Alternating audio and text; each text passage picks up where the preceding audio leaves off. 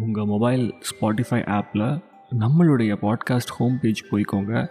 அங்கே ஒரு சின்ன பெல் பட்டன் இருக்கும். அதை மறக்காமல் பச்சை கலராக மாற்றிடுங்க பிரதர் அதெல்லாம் நான் இன்றைக்கோ க்ரீன் கலராக மாற்றிட்டேன் டேப் பண்ணி. தெரியுமா இல்லையா? அப்படின்னா மிக சிறப்பு. நீங்கள் கையோட என்ன பண்ணுங்கள் இந்த ரேட்டிங்ஸ்னு ஒரு விஷயத்தை புதுசாக கொண்டு வந்திருக்காங்க ஸ்பாட்டிஃபைல நம்ம ஷோக்கு உங்களோட ரேட்டிங்ஸை கொடுங்க. அவுட் ஆஃப் ஃபைவ் சரியா? நன்றி. நாளைக்கு எங்கே மீட் பண்ணலாம்? என்றாள் அவள் காதலாக. எங்கள் வீட்டில் சரி நாளைக்கு உன்னை எங்கள் வீட்டுக்கு கூட்டிகிட்டு போகிறேன் எங்கள் அம்மா அப்பா எல்லார்கிட்டேயும் உன்னை இன்ட்ரடியூஸ் பண்ணி வைக்கிறேன் என்றான் சக்தி. ஐயோ அதுக்குள்ளேயா? ஒருவேளை அவங்களுக்கு என்ன பிடிக்கலனா? அப்புறம் எவ்வளோ நாளைக்கு தான் இப்படியே மீட் பண்ணுறது ஒத்துக்கிறாங்களான்னு பார்ப்போம் ஒரல்ஸ் ரெஜிஸ்டர் மேரேஜ் தான் என்றான் சக்தி. ஐயோ நீ என்ன இப்படிலாம் பேசுகிற என்றாள் அவள் சத்தமாக. ஹாய் மக்களே welcome back to Tamil podcast millennial thoughts and உங்கள் கூட பேசிகிட்டு இருக்க நான் உங்கள் அன்பு சுட்டி குழந்தை alias CK this is season six which is all about a Wattpad story called Kavale Kadhalai written by Lakshmi Srinivasan right ஜென்ரலாக போலீஸை பார்த்தாலே நம்மளுக்கெலாம் ஒரு வித பயம் பதட்டம் அண்ட் ஈவன் அவங்க நம்மளுக்கு தெரிஞ்சவங்களாக இருந்தால் கூட தள்ளி தாங்க நிற்போம். இல்லை? அவங்க வாழ்க்கையில் எப்பயுமே யார் கூடயாச்சும் டிஷ்யூம் டிஷ்யூம் சண்டை தான் போட்டுட்ருப்பாங்களா என்ன? ஏன்? அவங்க லைஃப்பில் சில லேசான நிமிடங்கள் இறுக்கமான சூழ்நிலைகள் அப்புறம் சின்ன அலட்சியத்தால் அவங்க எதிர்கொள்கிற சங்கடங்கள் மற்றும் காதல். இதெல்லாம் தாங்க காவலே காதலாய். விடிஞ்சு எவ்வளோ நேரம் ஆச்சு? எந்திரடி எரும மாடு இன்னும் தூங்கிக்கிட்டு இருக்கு. என்றபடி மகள் சுமித்ராவின் முகத்தில் ஒரு கப் தண்ணீரை கமலா ஊற்றினாள்.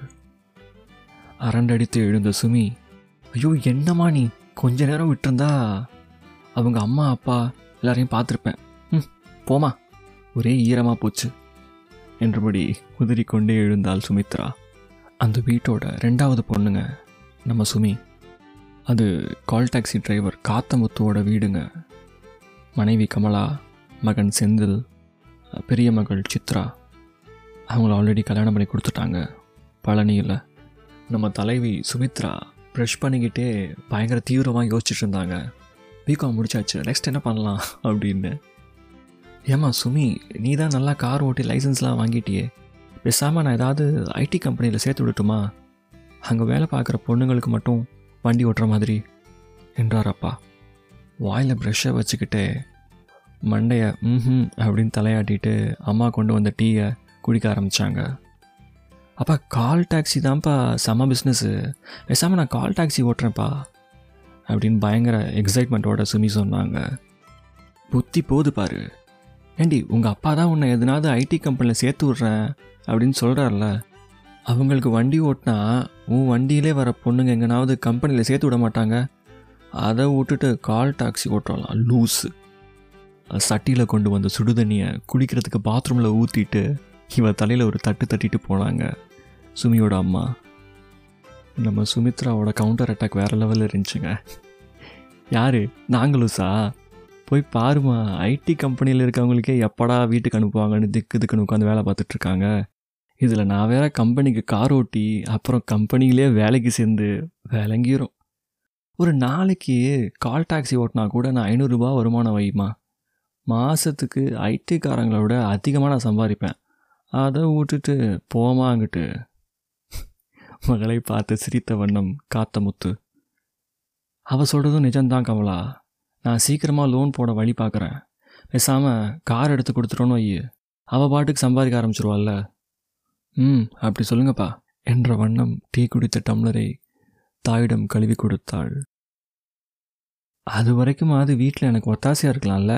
ஆ எந்த நேரமும் தூங்கிக்கின்னு டிவி பார்த்துக்கின்னு திங்கிறதுன்னு என்னடி பொழப்பு இதெல்லாம்?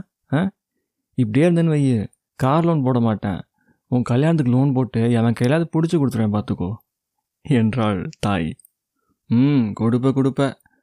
அப்பா நான் சம்பாரித்து மாடியில் எனக்குன்னு ஒரு ரூம் கட்டணுப்பா அப்புறம்தான் கல்யாணம் எல்லாம்.